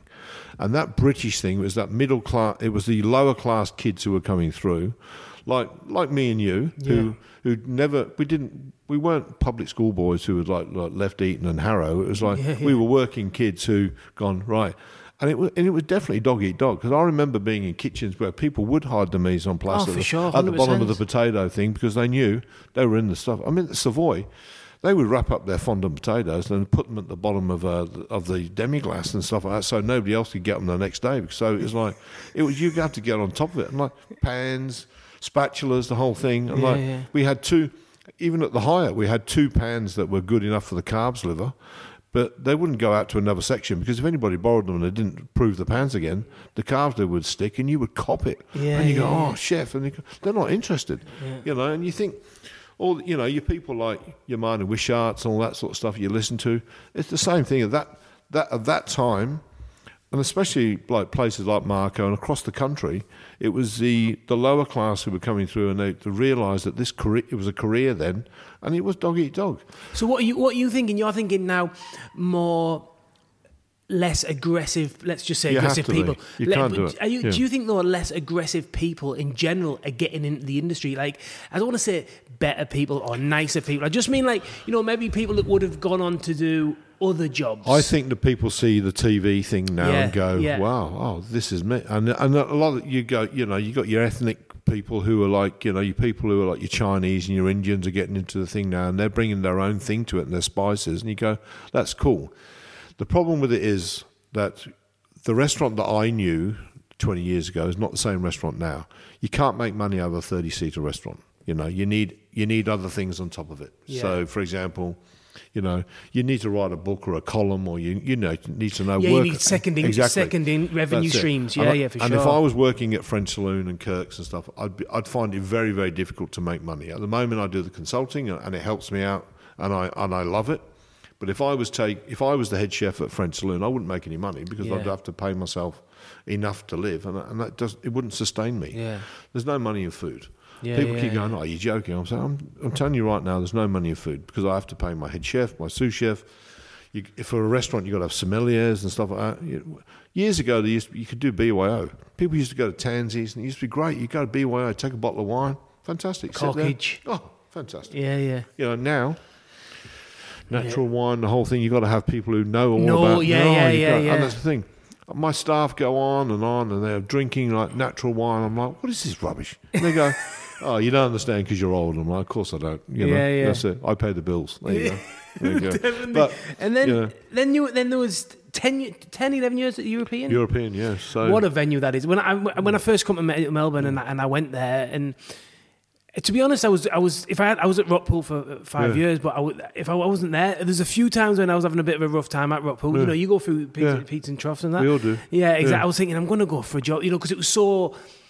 Pithivier's, Yeah, yeah, it's, it was just my bread and butter. I was like, you know, I, I, I'd loved love, it. yeah, I'd and that's the thing. It's, that's it's it's good basic cooking, and it was something that I wanted to eat. So, and I would sit. I, w- I do it now, and I, I eat in my restaurants. I have lunch and dinner uh, in my restaurants at least once a week in all of them. So I'd sit there and go, okay, that's what it is, uh, and I don't want to. I would hate to see. I mean, things like Chervil. I mean, how many times I, I forget how many bunches of Chervil I've seen picked in my time. You never use a whole bunch of Chervil, so you, you see it picked. You see the apprentice picking it, and broad beans that have been potted. But you'll see, you you finish a dish, and there'll be about half a dozen broad beans left over because they haven't put it on. They'll bin the broad beans. I'm like, either eat them or put them on the dish. You know, Yeah, it's my yeah, little yeah, things like that. Yeah. But then, yeah, the European that was fantastic. For 11 years, I was there. Did but- you do the whole thing? Mm, yeah, the whole thing. Yeah. So we, I What a venue for people who yeah. don't know. It's like Yeah. it's got the night. It's got the the restaurant. To Yeah, it's got a restaurant, then it's got the City Wine Shop, City- which then is have- I love yeah. City Wine Shop, Yeah, which is you know yeah. you can just grab a bottle, Yeah. you take it away, whatever. Yeah, that's a good. That's a good. That's a great one. Then And they've got the middle grocer, floor. Yeah, then the supper club upstairs. Supper club, and then again, and yeah, then the it's a full night Yeah. out. Yeah, it's, It's a full night out, yeah. it's fantastic. Sit outside on that front near Parliament. Yeah, it's just beautiful. So yeah. some some days you do 500 people. So Yeah. and it's like as I said, like it's got two kitchens or three kitchens if you include the supper club kitchen. It was hard work, but you know what? I loved it because there was something going on all the time. How did you get that gig? Uh, the guy Con, who was the my part, he's still my he's my partner now. Uh, he was there was a chef there who was working now. I won't name him because he was like he was really full on tough. But I was I was always known to be tough in the kitchen Yeah. anyway. But then um, I'd played golf with Con because golf's my thing. I love it. So Are you good? uh, I, I, I, I love it. Like, yeah. I love the fact that I can go out and play. I play down the coast um, at a place called the National, is on the coast there. It's just heaven. It's uh, so you get there and you don't think about you don't think about work or anything like that. And so for me, it's like, and I'll say this now: the people that I've met playing golf have in, have inspired me more in my career than what people who I've met in my career with. Business guys. Yeah, yeah, business guys, people who, a friend of mine, Justin, he's got his own company, he does, makes tools and spanners and stuff like that. He gives me so much insight into stuff like that. Another guy, friend of mine, Steve, he fixes computers. Or it sounds like he just fixes computers, but he gets like large, he gets consignments of computers, he fixes them. So my kids have got Apple laptops and all that sort of stuff, and I've got you know phones and stuff like that. But they give me they, they keep me in it grounded because they're these guys who make a lot of money, but they'll give me advice, and I go, well, yeah, it works for them. Yeah, yeah. They would never, they would never in a million years go into a kit, into into their into their business and give somebody a scaffing for for for that. They go, no, you don't do it like that. Yeah, yeah. And you know, You know the other thing about them Hmm. people, I've met a few, I've managed to meet a few as well over in Australia mainly, Hmm. and I find that they do the numbers.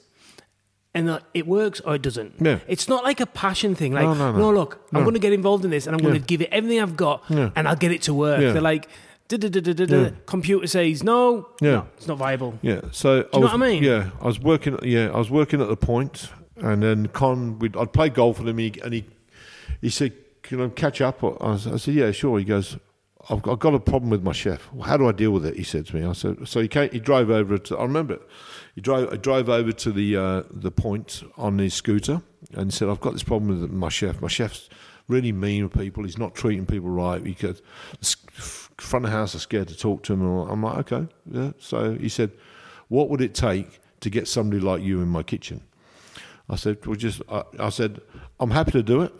I said, but this is how I'm going to do it. I said, I don't want you complaining about my hours because at that time I hadn't had, hadn't had any kids, and I was I'd met Simone, and uh, my partner now, and I, I was I was I was tired of it. I was tired of I was tired of the same monotony at the point as, as I was doing because it was like it was a grind. Yeah, you know? yeah, I can And you get to that stage, and you know, you can just see the the, the level of staff that are coming through. You, I wasn't getting any great sous chefs. There wasn't anybody there I could go. You know what? Fantastic. Like the good people that I had with me for two or three, four years. I hadn't got that, that same level with me, and there Yeah. were different type of chefs coming through. It's just getting harder and harder. So I said to him, "Okay, I, I'd love to do it."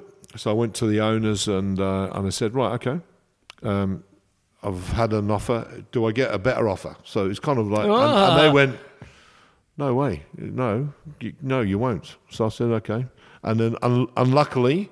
Whether or not it's their their way of saying it or mine, they said, "Right, you may as well go now." Then, so I was like, "Okay, fine, bang, out of there," and I started at the European Oh, probably two weeks later.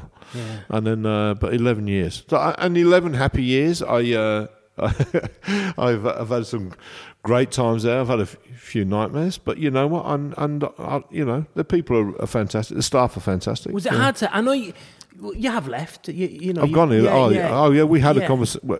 They wanted me to do more. You're still involved with yeah, the, the they're my partners Yeah, at, the- at French Saloon Kirk. So Yeah. Con and Josh are my partners there. Con wanted me to do more at the European. So and have and have the. Uh, what, what do you mean? Have have the saloon as well? Yeah, we, we, we, I have the saloon, so the saloon, French saloon, Kirk's, and the uh, the the bar next door, the cellar. Yeah. They're mine, and I've got I've got shares in that with Con and Josh, who runs the European. So Con and Josh own the European, yeah, and this and the City Wine Shop and everything else. yeah, yeah. But when I was at the French saloon, sorry, when I was at European, about four or five years ago, I got a number of consultant jobs where people say, Can you come and help me set up my kitchen or help me deal with staff? And I, I do the races out at Caulfield Cup. So they come to me and say, We want the chef to come and do sort out the food at, at uh, Black Caviar at, um, at Caulfield, Yeah. which is their so called fine dining restaurant, and the committee room. So they, would, they, gave, they wanted me to be a consultant. So I took that on and I do a consultancy up in Ballarat at that time. So for the last five years, I've been doing consultant jobs as well. So what? Do, sorry to interrupt you there and hmm. cut you off. What a consultant job? What, do, what what what is a consultant job? What, do, what does that entail? So, for example, if you were to like like when you had Daniel Wilson on, he went to do Merrywell. So the guys that, for example, Caulfield. They, Caulfield realised there was a guy, the CEO there, Brody, came asked me if I'd have a look at the menu there because they had hundred people that were going there for lunch when the races were on, and that, at that stage the food wasn't very good. Yeah. So he'd say, "Can you improve the food?" I'm like, "Well, yeah, no brainer." So I go, "Well, off you go." So I took that on as a consultancy, and for 26 race days a year, you go out and you prepare the food. oh, you're there. I'm there. You have to. Part of your contract is you have Yeah. to be there on the race day. Yeah. But then I would get three or four of my staff who were working at the European to go and do it, and they got paid, and they got paid properly because they got paid by the races. So there's no. Um, Hourly. They got the whole thing. yeah, that's it. Yeah, They'll- yeah. So they get paid good good money to go out Thursday, Friday, Saturday, get the, the money ready, and it was good for them because they wanted to earn more money so they could go. I mean, some of them Travelling first or whatever. Yeah, that's it. So the kids were going overseas. Everyone wants travelling, don't they? that's Over it. here, I need money for travelling. Yeah. yeah. So that, those guys, so and it worked really well for three years, and I'd do the, the European at, at night and stuff like that, or and I'd fit it around myself. But the last couple of years, I'd only started doing Saturdays at the races because I didn't need to go out there on a Friday and say because the guys were out there go, well, you know how big the eye fillet's got to be cut and.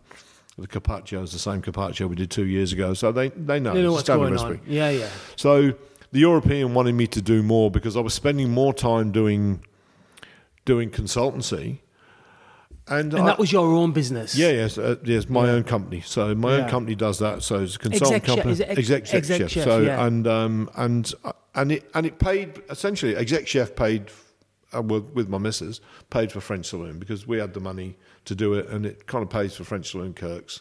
So it was there. I, I, I f- for the life of me, I don't want to do service anymore, Robbie. Yeah, I, yeah. I stand there after 35 years of calling dockets, saying how long can I have the chips at the same time as the steak? Please give me it at the same time. And when, when I say please, you can imagine what I'm really yeah, thinking. Yeah, yeah, yeah. But for 35 years of cooking a piece of salmon, is it crispy skin? No, it's not. You burnt the skin. You can't. 35 years of the same thing, and you kind of go, you know what? There's more to life. Definitely. And I think as kids got, as the, my kids got up, is is no. It's significant that Cooper is ten, my my eldest, and I was eleven years at the point. It's kind of like I had kids when I was at the point, and I did it to sort of have a family and to fit everything else in. And so now I've got a successful restaurant with Kirk's and French Saloon. I've got a successful consulting business, but I did it on my own, and I don't want to be told by anybody, "We need you here on a Thursday afternoon." That's not how I work. I don't do that. So with my, I still consult to Caulfield at this time, but it's probably going to finish this year. I've got something else lined up for the next couple of years. That's the thing. I just think maybe coming back to my childhood in Coventry, you just got to just just got to go with the punches. You got to Yeah, go. yeah. Well, it- is what it is. I came from nothing. Yeah. I I live in a good house. I've got a brilliant partner, beautiful partner who I love very much. I've got three beautiful kids. I I thank thank goodness, you know, God whoever it is out there that's like, The looking out for me. but it's all come down to hard work. Yeah, and for also sure. and being able to do what I need to do. I mean, I've travelled the world with cooking. Yeah. You know, cooked in the US, cooked in France, cooked in UK. Back there, my, I've been on the BBC. My mum was proud; she was crying and stuff. I had my own TV show. Yeah, co- I, I Yeah. I just I want to go a bit more Yeah, on, we'll this, on, the, on this on, the, on this exec shift because I'm really interested in the um, in that crossover. You know, you know, I, I- kind of I'm, I'm going through that at the moment. Yeah, yeah. The, the, the truth is, I'm mm. kind of going through that at the moment. Good. I love the I love the business, our business, and I I, I, we- I plow everything into it. But I definitely recognise that I need a second revenue stream, definitely, Yeah. and.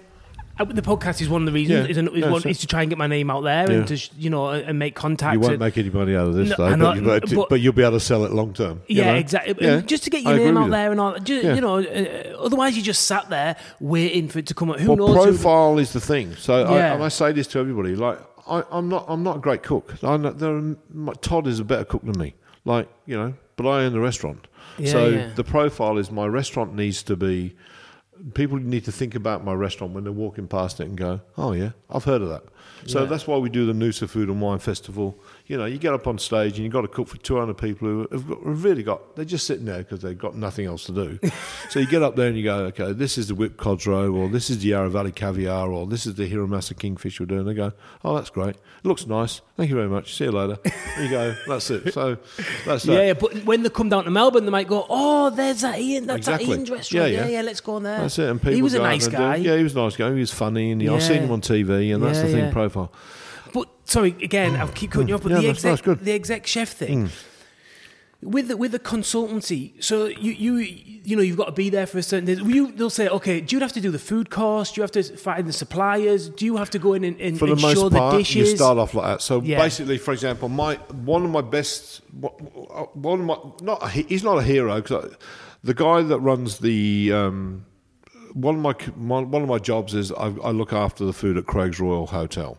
Yeah. Now the guy there, John Finning, he's um, he he renovated Craig's Royal. It's a forty-one room hotel. He is uh, founded in 1860. He took over like something that was so run down. He spent like a lifetime's work renovating this place, and it is it is immaculate. Right, the four poster beds in every room, L'Occitane in the bathroom. It looks fantastic. And he asked me because he used to go to the European. He used to like the vibe that we did and the way we did things. And he said, "Can you can you have a look at the um, the food for us?" So I said, "Yeah, I'll mentor their chef." So we came up, we took Simone up to the hotel, and you could just see the amount of care and love he's got for his hotel. And you go, yeah, why not? And so I've been there, I think, four or five years now. So I mentor their chef. Like, there's no, and you know what it's like. If I came into your uh, into your business, and said, "Hey, Robbie, I don't like your charcuterie," you go, "I don't Yeah, care," yeah, you know. yeah, yeah, Oh, no, for you sure. know. It's a gradual thing, Yeah, isn't it? That's it. So you got to let people trust you enough to go. I get it. How about you doing it like this? And you, Yeah. and and it, and it grows from there. It's not like. And the worst thing is when you are doing a consultancy, and I turn down so many because Do I don't really? want to do it because I know what's happening. Because I, I just don't want to say, "Can you come and fix my business?" The head chef's an idiot, and you know, and you go in and go in and go, "No, it's not for me. I don't want to get involved in that type of thing." Yeah, you know? yeah. And but you've got to look at a space and go, yeah, I like this. I like the energy that these people are giving me. And I, to to this day, John and his wife Mary, they've put so much money, and also they're. I mean, they don't make that much money out of the hotel, but they, they it's just beautiful. That, That's that- great that- advice. and and you kind of you build with people what you want to do. And I've been lucky enough to to have a consultancy at, at the racing club. I've been five years. This will be my fifth carnival this Yeah. year. I've been doing Ballarat for the last, I think, four or five years. Yes, it, I mean it's facilitated me getting out of doing service, and, and that, but it's the natural progression. Nobody wants to see another chef at 55 shouting at an apprentice, and so and I, I don't need it. I just I don't have the patience for it anymore, and you know I want to see my kids. I've got Yeah, a 10, yeah. 7 and 3 year old, Yeah. you know, and I, and I remember I remember a very sad story about people of chefs now. I mean, luckily now on the iPhones you can look at people and you can see your kids. Before you used to ring them up, and wish them good night, and you'd be like, it's heartbreaking for some people. Oh, go, Oh, man. imagine what it's like for a chef to party who's got two kids. He's on eight hundred bucks a week, and he's he's got to he's got to listen to me say, "Where's the chips? Come on." You know what I mean? Yeah, Nah. no, I and I don't want to do it anymore. I- Yeah, yeah. So for me, luckily, I've got the French saloon, and I can go in there, and, and those like Todd and the crew in there, Miles and all the guys are in there. They, they're into it, but that's the progression for them. And my job for them, as is my consultancy, is to keep them stimulated enough to go right. In six months' time, there's there's I get offers for restaurants, and I'll say. I'll talk to them and go, You want to do this? And they go, No, I don't want to do that. Or I don't want to do a hotel kitchen or whatever it is. Yeah. And, and, and as things come and go, it comes and goes. You look at it and go, Yeah, that's good. I'm I like I like that what you're saying there. Like you go in and you get a feel of the place. Like Yeah. you're not just money grabbing. Th- But there's no point because Yeah, if you yeah, chase yeah. mo- and and this is something I, I learnt very early on in the piece. If they can pay you a lot of money for doing something, they're not they're not doing the right thing about their business. So I mean, I said I say to Todd and the crew, we I can pay you this. I've got no problem with them if they want to go out and do like you know we used to call them foreigners uh, back in England and all that sort Yeah, of stuff. govy Kept- you know. jobs. Yeah, that's it. Yeah. If they want to go out and do like things like the races or come and work for me up in Ballarat on their days off and stuff like that, I've got no issue with paying them for that. But I can only pay them five days a week out of seven, and the other two days is their ideally their days off. Yeah. If they want to earn money, like I had to earn money when I was in London and work two jobs, that's what happens. And that's the thing. Consulting, all it is, you're doing three or four d- different jobs. Yeah. So towards the end of it, it's like towards the end of um, the end of the European, I couldn't do any more there for them, and they realised. I mean, they would have like if I, if I'd have carried on, they would probably sack me anyway. But the reality of it is like. Because you were doing less and Yeah, less. yeah, and also I don't want to. It's not. I, I don't. I want to see my kids yeah, yeah, yeah. of and course. and if. I'm getting paid the same to do a consultancy job where I'm I'm hands on maybe one day a week as opposed to doing 50 hours a week at somewhere, then it's and it's my right to want to do that.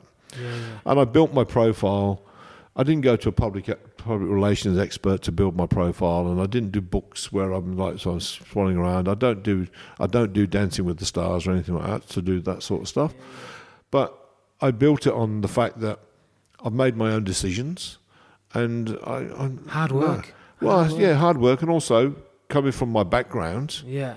I- I've been very lucky to choose choose wisely when it comes to my missus, and she's she's beautiful. I love her to death, but I, I look at it and go, well, you know, that's this is the life I, ch- I, I chose. I don't want to be dictated to by somebody else. If someone says to me, "You need to be here every Friday and Saturday night," and I go, "Well, no, no, no, I don't.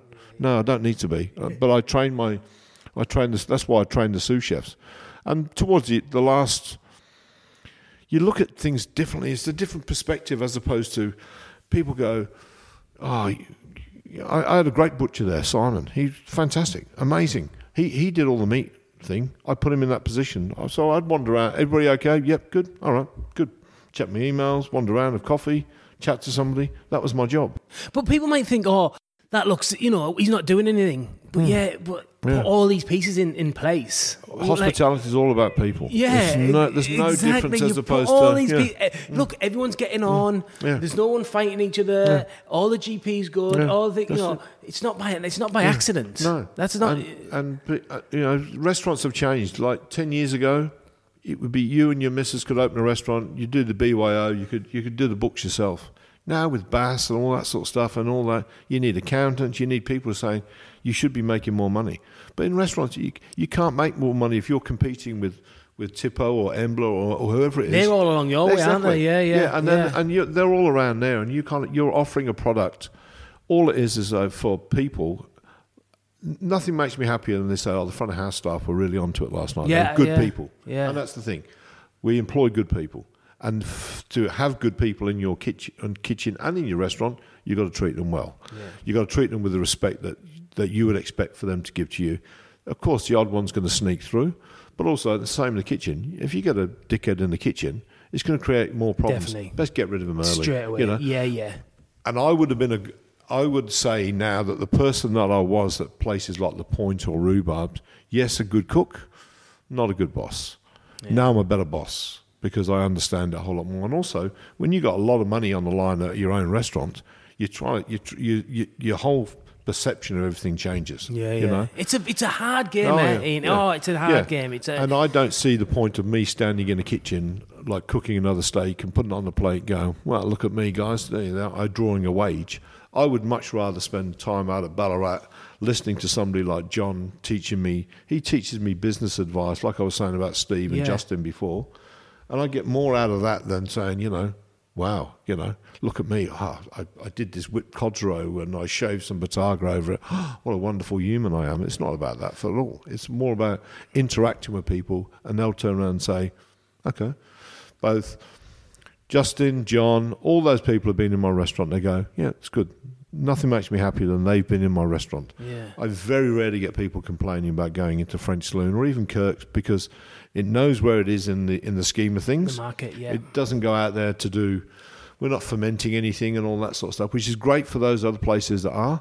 It's not. That's not not what we do. Yeah. So we we know what we are, and our benchmark is, and how we are, and that's that's where we stick to. I think that's really important, like what you're saying there. You've got to know where you are in Yeah. the market. You've Yeah. really got to know where. And anyone that is thinking about starting a business, like it's really tough, but you've got to you've got to be honest with yourself, and you've got to know where you are in the market. You'll like this story. Like there's a we get approached by all the time. Like people want to put like stuff on the menu. Go, oh, how about you using this? And so I'd say to Todd about barramundi. I said, why have we got barramundi on the menu? Because it's not one of my favourite fish. I must admit. Yeah. So I said, why have we got barramundi on the menu? There's, no barramundi swimming down the Seine in, in Paris. I said, they don't do it. I said, it's a French saloon. The name should have given it away. And he's like, yeah, yeah, okay, yeah, I get it, I get it. All right. So sure enough, about six weeks ago, and I've, I've all been going on to it. I said, it's it says the French saloon. I said, it's not the Cairns saloon, it's the French saloon. You get that? And he's like, yeah, yeah, I get it, I get it. I keep going on to him about it. So of course, six weeks ago, as an owner, the people from Humpty Doo come in and said, "Will you put the barramundi on the menu?" I said, "No, I- no, I don't want to do it." They go, "No, we'll give you a really good price." So I said to Todd, I ring him, ring Todd up. I said, "Why haven't we got barramundi on the menu?" And he's like. What? Oh, what am I listening to here? Yeah, yeah. But you got to have it. You got to have the laugh like that. But Exactly. But it's not on the menu. But then, uh, but uh, I said, uh, but, and that's the thing. You got to treat your staff how you want to be treated. And- Definitely. and you, but you know what? In our industry, you learn pretty quickly. You're going to get shafted. You're going to get ripped off. You're going to get people who, you know, you turn up for work on a Monday and they've replaced you. That's a classic. You walk in and go, "Who's that?" Like, oh yeah, I need to see you in the office. No, who's that guy there? With, got, he's got his name on his jacket. Well, what, what's he doing there? And you go, uh, uh, uh, I worked at a place here in in, uh, in Melbourne, at Montel, but I remember walking in this one Monday morning. Did that happen to you? Yeah, yeah, yeah. it? It's happened twice to me now. So you walk in, and uh, I was working with a guy called Harry, who Harry Lulle, who works. And he's fantastic, Harry. But then we were, he was, I was chef, and he was sous chef at this place in Montalba. And this guy had, had replaced everybody.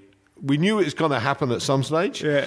but we turned up this one Monday morning, and then they go, "Oh, there's a new chef in there." So we go in, uh, as you do. You pick up your knives, and Harry's. I think either Harry or myself have thrown salt in the stock, or put run our fingers through the brulee and the lemon tart that's in the thing, and in the end, it was like, oh, it's funny because, but. That's the industry. They were the bad old days, Yeah, but that was yeah. before the point and all that sort of stuff. So, It's hard though. It's hard to get screwed. But you also do a lot of charity, heaps of charity, mm-hmm. right? Yeah, I think I, my my. It, it, I, I don't get off on it, but I, I believe that you kind of you reap what you sow, and also I mean, Simone, my partner, she will say to me all the time, things happen for a reason. So when I've always worked with uh, ovarian cancer, or like I, I, I, I enjoy working with Saint Vincent de Paul and stuff like that, and also teaching like over at Ozanam House, teaching people how to like to cook and who are like ex drug addicts or alcoholics or whatever, just to give them that sort of. You know, just give them a bit of a leg up. You don't have to give them money. I mean, I don't give people money on the street. So Yeah, yeah. here's my thing: I don't give anybody money on the street, but I will help. If you said to me, you ring me up and say, "Curls, I need, I need a hundred bucks." I'll say, "All right, fine. Are you going to give it me back?" Probably not, but it is what it is. You know what I mean? Yeah, yeah. You'd you'd want it to come back. So I mean, I don't want anybody. I don't want Matt Wilkinson always start ringing me up now, and going, "Give me some money." Yeah, That's yeah. not what it's about. But it's. I don't want to give it. I, I wouldn't give a beggar on the street money because I don't think it should be like that. But I think you could give back. I think you can do something. Like we're doing, we're doing a charity cook-off soon. Um, for to, to raise money for kids in India and all that sort of stuff and, and all that sort of stuff. I like I like having the opportunity to do that. Yeah, yeah. If I can fit that in, You'll do it. Yeah, yeah. And that thing about you saying about teaching alcoholics and drug addicts and that. What's that one called? Uh, that was when I was working for St Vincent. That we used to go over to a little house in Fitzroy, and it was funny because they were there were twelve guys who were like not locked in; they could go in and out, but they would get tested. In the, Oh, yeah. you know, so Yeah, St yeah. Vinny's used to look out for them. So it was uh, like a halfway house. So Yeah. if they did their time there, they could go on the housing list and they could go out and do it. But they would get tested every day Yeah. for no drugs, no alcohol. So I'd go over there and sit around a big table, a bit like this one here. Yeah. And I'd make a risotto with all the stuff that was in their um, fridge and stuff like that.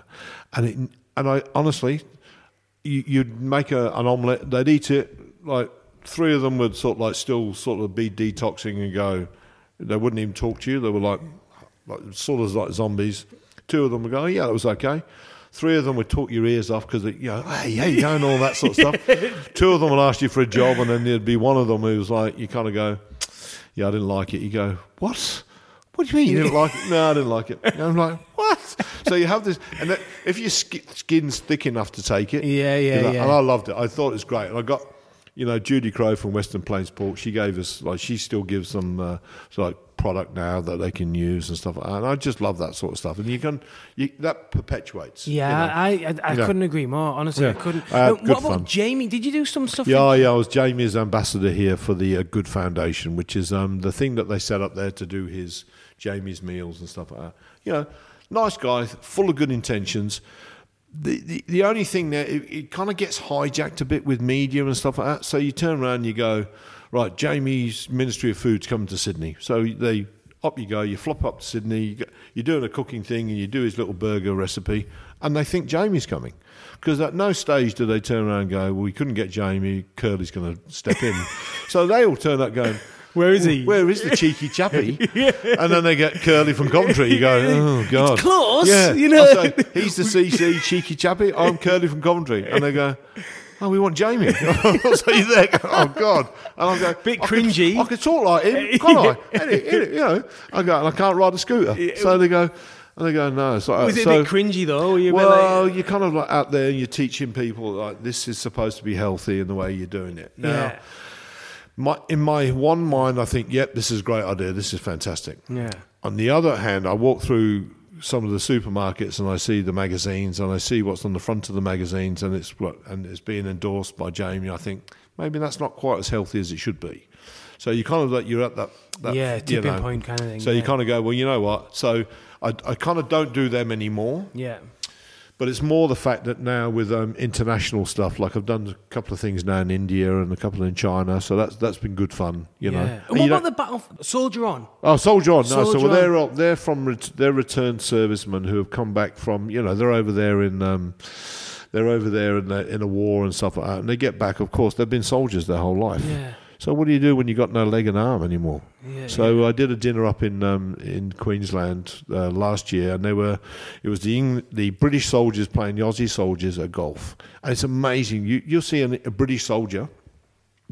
And these are guys that have been like, you know, Afghanistan, all They've that sort there, of stuff. they? Yeah, They've been there. Twenty years ago, they've lost an arm and a leg, and all that. And these are all Scotty from the first Fusiliers of the Scottish Guards, and uh, you can see that they've had a hard life Yeah, and yeah. stuff like that. They've- You can look Yeah. into people's eyes like Yeah, that. yeah. They've seen shit that you can only. That's right. And then know. you look at it and you kind of go, right. And then they were playing golf, and it's like we were up at in Noosa, we cooked a dinner. It's just beautiful. And then you see these guys and the camaraderie because they've all been in that situation. They've all been under fire, and they're like, and you think they've been in places that, that, that uh, there's no. I mean, you think when you're on a Saturday night and you're getting it, you're copping it, and you think this is tough, and I'm, you know, you see people crying all the time and all that. You think there's a bit different when you got somebody who like trying to kill you. Yeah, yeah. And you if it all capture you and chop your head off. That's it. And then you see these guys who are like, honest to God, we they take their physically take their legs off Yeah, and leave them next to the table where they're having a beer, and you're sitting there talking to them, and you and you go. Oh, so this is something you don't see every day, isn't it? Yeah, exactly. So we were at the golf. We were at the golf thing, playing golf with them, and then uh, uh, we cooking the dinner. And then, honestly, you take the, you got the legs off, and they've got the golf shoes on these artificial legs, and they put a, a new pair of legs Trainers on, on with, with the trainers on. You go, Yeah. wow, yeah, that puts in perspective. Yeah. The, the, the But coming, great. It's coming out. Yeah. Invictus is coming yeah, next year. Invic- yeah, Yeah. yeah. Um, There we go. Prince Yeah, yeah, yeah. Harry, is, Yeah, yeah, Prince yeah. Harry. He's like Yeah. a big part of all yeah, that, isn't that's it? it. And also, he's doing that next year, so that'll be fantastic. But you know, you you can you could end up doing do good for everybody for 365 days a year. So that we choose now what it is. And the the only reason I got given the TV show was The because of my yeah was the Kitchen? conviction kitchen, Kitchen, was because of the charity work I'd done and I'd been doing these things and somebody had said to the producer, "You should have a look at this guy. He's he's tough, but he kind of like gets it." Yeah. So and luckily, you know. That worked out really well for me. It was So- a good show. yeah, it, It was, was. good, good fun. But I mean, obviously, it was it was a, it was based on a Canadian one. Oh, was But, it? I Yeah, there's a that. Canadian one, but it's uh, he um, he took these these convicts to a farm and they killed a sheep and all that, and then they gave me the video of it or the CDs of it back then to have a look at it and they go right. So this is this is the this got it's based on. Can you go and have a look at it? So I looked at it and I rang them and said.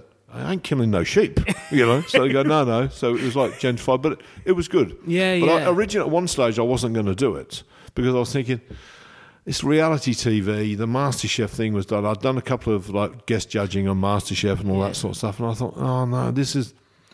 It just you don't want to be that person. You don't want to be that. Oh God, this is horrible. Bit I mean, cringy. yeah, Yeah, yeah. so and um, and I, I was playing golf with a guy called John Valmorbida who ran Lavazza at that stage. He's got like a big company, like you know, just and he he gave me the advice. He said. You, you'd be stupid to turn it down. He said it's television. He said you, if you were to put that the dollars thing, he goes it's worth millions of dollars. He said because you being on television, that's money, that is marketing. That's all it is. He goes basically television shows all they are is to fill in the gaps between the mar- the, Adverts. adver- Yeah, the adverts. yeah, yeah. He goes, you're filling in the gaps. To you as your brand, is Ian Curley brand, which has helped me now later on in life. Yeah. He said, it's, it's worth a lot of money to you. So in the end, I was like, okay, I'll do it. And luckily, it came out. I, I had a lot of control menu wise of what I wanted to do. I didn't want to just do pizzas and go, but do a burger and shout at them. Yeah. And I said to him, I'm not going to do. I'm not going to be that guy in the kitchen. I, I got to cho- choose my own sous chef, who's a good friend of mine, and he, you know, he's fantastic. And we had we had good fun doing it. You shoot yourself. Felt, do you feel like you shoot yourself? Do you know what I mean? Yeah, absolutely, Yeah. hundred percent. I, I, I, I started the first day. It took me about half an hour to realise because I, I, when they started filming, I, I, did, I, I, for some reason, I didn't think they were filming. They said, "All right, so we're going to start on this date, and off we go." So we sat down in the, in the supper club up, up at um, the European, and they said, "Right, okay, so just tell us your name." So I'll go, uh, "My name is Ian Curley," and they go, "Okay, right." right I go, what? They go, "Oh, do it again. So honestly, after about an hour, they go, listen, you're not Ray Winstone. Stop thinking you're Ray Winstone. Because I was like, oh, my name's Ian Curley and all that. And, and after a while, they go, you can't put it on. You ca because you'll get found out really quickly. Yeah. So whatever you try to be on television, you might get away with it for half a show or a whole show. But if you're doing an eight series episode or whatever it is, or eight episodes in the series, you got, you're going to they're going to find out. So, and also, I was much more comfortable in the kitchen. The worst part is when you're walking around and they're going right. We want you to walk from from the train station or the airport to the taxi. You kind of go, okay. So you think you can do that, but then you walk walking around looking at the sky. They go. Can you stop looking at the sky and then you or somebody attractive walks past, you look at them and go, oh, oh yeah, oh, whatever. Yeah, yeah. Why have you got sunglasses on? I'm like, it's sunny. You can't see your eyes. Put take the sunglasses off. You kind of go, well, so you, Yeah, yeah, you know. So Yeah. I did it. They looked after me, and I got some good advice from uh, uh, from a, a an agent back then. He said, now when they want you a TV series or the channel, they will do anything for you. They'll fly you up and down the country and all that. He said, when they want you, that's your time to go in and say, I want this, this, and this. He said, after it's done, they won't even return your phone call. I said, really? He goes, you'll see. So we did the TV thing, and like you said, he went, okay. They said, thanks very much. It's in the can. I said, are we having a rap party? No. You can have a drink over at the pub. We're done. See ya. Bye. I was like, wow. Everybody went whoosh, off. Everybody went. You went, oh, okay. And that was it. That was it. See you later. And uh, there was talk about doing another one, and I said, well, that'll be fun.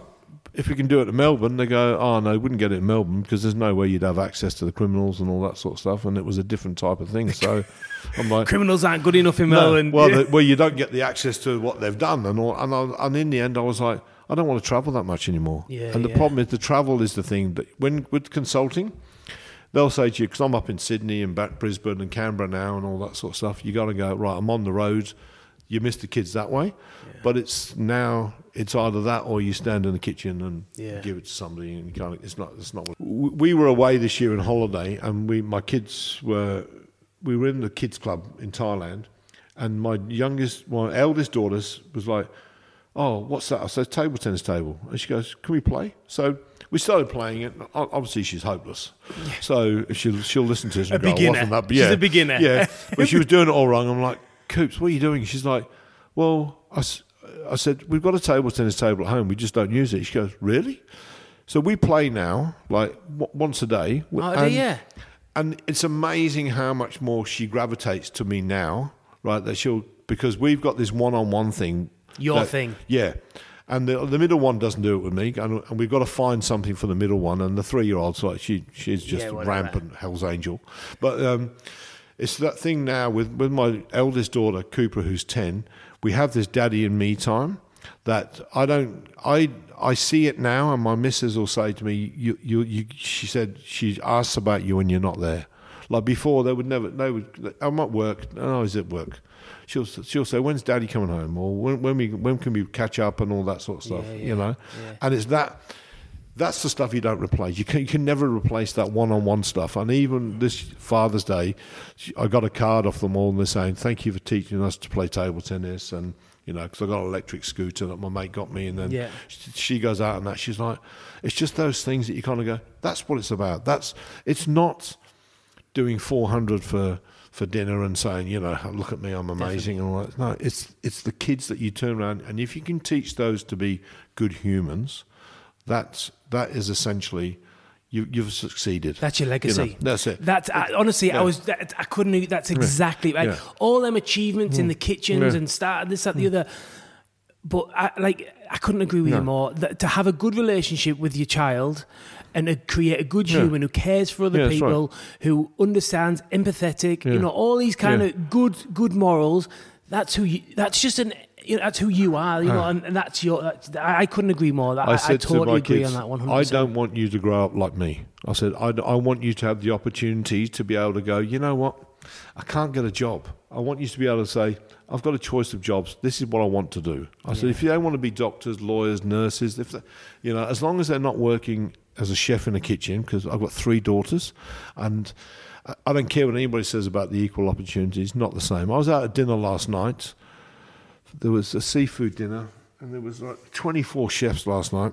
Not one female there. Oh, there's a blogger, and they go, and the, and you look at it and go, our industry's still so far behind. Yeah. Uh, But then, as I said to the person there, we've we've got good female chefs out there. There's amazing. But they're, female- they're not going to go, oh, I'd love to go for dinner with 24 Yeah, other guys. they're going to go, you know yeah. what? No way. Yeah, I'll just go home. But, yeah. we have some fantastic female chefs. Mm. I've worked some of the best chefs I've worked for, and Yeah. I love having Yeah. female chefs. Yeah. Listen, I'm going to wrap this up. I've got a few quick, quick Okay. questions. Good.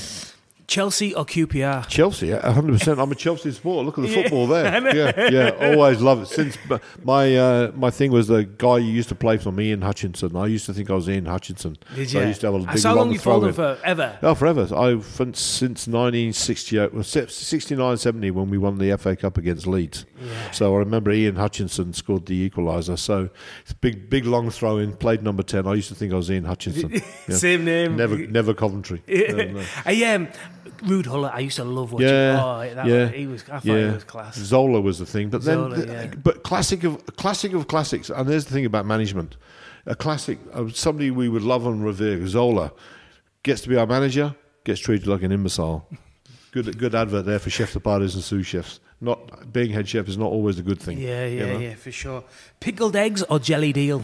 Um, I think pickled eggs, just for the simple fact, jellied eel was always that London wide boy type thing, and I could never get my head in. I I can't, I can't do jelly. I don't understand the whole.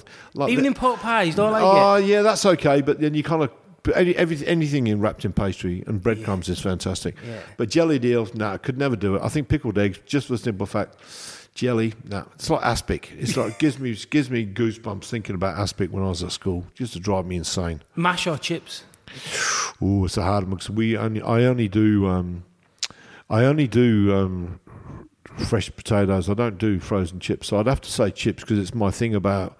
I think it sends a message out to to the restaurant of what you're doing. If you serve frozen French fries, It's too easy. Open Yeah. the bag, throw it in the Skin on or skin off when you do your It's got chips? skin on. You've got to have skin on, Yeah, of course. Well, you know, you, I'm from Coventry. This, this, this is proper, mate. Yeah, You know? I, love it with the skin on. I Oh. don't know. It's, it's much better. I, I Much have this. I have this ongoing love affair with the potato, and I think, and also the ones I get up in Ballarat at Craig's Royal, I reckon are the best potatoes in the country. Oh, Oh, are- are do you know? do you know Jonesy's? oh yeah, yeah. Their, their blue moons. Yeah. are there was honestly for me. Everyone's got their own favourites, and I'm not Yeah. knocking your one or mm. whatever. no. But then blue moons from from Jonesy's are just off the. Yeah, For me, are just yeah. off the chart. I love, I a love- good potato yeah. is something special, oh, man. Oh well, you sit there and you can. You, I, I could sit there with a plate of chips and like malt vinegar, and I could, and it just Yeah, it just have, it just gives me so many memories of me as a kid and wet newspaper and going to the Yeah. chippy and the scratchings that I used to go in there. yeah, And I go, that's it. And people go, oh, you're, you're old. I say, but no, you don't understand. You'd listen to mu- songs that you listen to. And it's the memories of food gives you the memories, and you sit there. And I can remember having bone marrow salad with um, Fergus. I remember eating turbot and black pudding with Mitch Tonks, and I think to myself, yeah, th- these are special moments. There are special moments that you have. It's like you rem- you remember. I remember having dinner at Di Stasio when I met Simone, and it was like just incredible. And you kind of go, "That's fantastic." Talking about black pudding, turban black pudding. I, had- we had the black pudding last night. It was, Yeah. that, it was you know it tasted. This is the positive, by the way. and It, it tasted like a butcher's shop. yeah, yeah. Do you know what I mean? Yeah, but we make our own, so yeah, we're, yeah. we're lucky. It was So, it was very like um, we make one as well, yeah, but I was a bit more moussey. Yeah. No, no cream, but Yeah. just a little.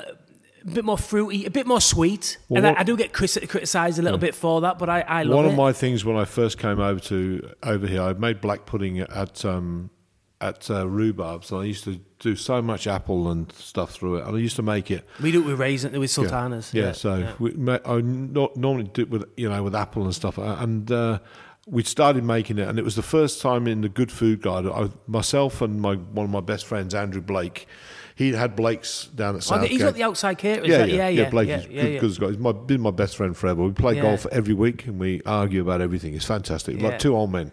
So we were going for the Good Food Guide was coming out, and I had rhubarbs at that time, and he had Blake's, and we'd been in everything. Like given, we'd been got great reviews, the whole thing. So we're thinking, right, we, this is going to be. I'm going to finally going to get a best new restaurant or a hat and all that. Both of us got shafted. And in the review, Rita Erlich writes, uh, another casual bistro making their own black pudding. And uh, I was like, we were, we were killing the pig to get the blood. Yeah, yeah, And I'm yeah. like, what would she know? And, and then years later, I did a dinner at Circa.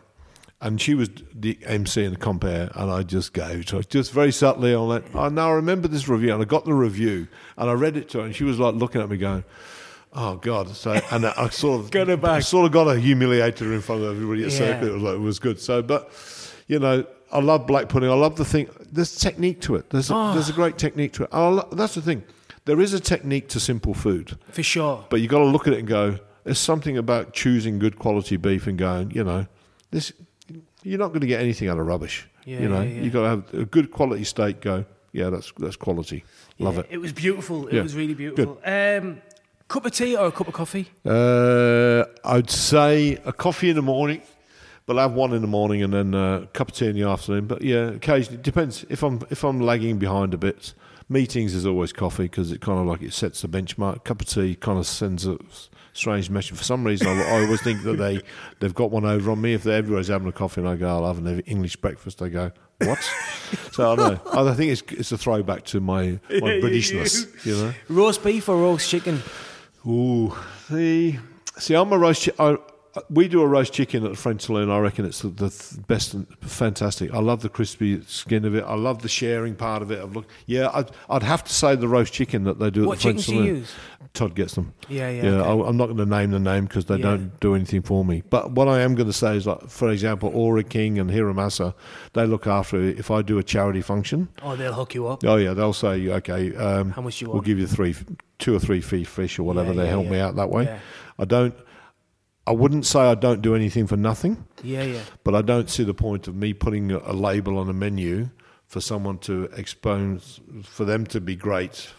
They should get some love, but they get I get it by putting it on the menu. If I do the right thing and look after their product, then I don't believe if I'm not getting paid for it, they should get paid either. Yeah, no, that's- Oh, and, and people go, but I'll say, and wherever I do it, if I'm doing a charity event for 400 or like I'm doing a curry cook-off with one of the Master Chef contestants, I'll say to the Oh, the people, winner, that, the winner. yeah, yeah, Diana Chan. I'm doing yeah, a thing yeah, yeah. against. We're going to do something with her, but I'm going to say to all my fish or meat suppliers, if you want your thing on there, you've got to give me the fish. It's charity. So Yeah, if they yeah. go, no thanks, that's up to them. You know, yeah.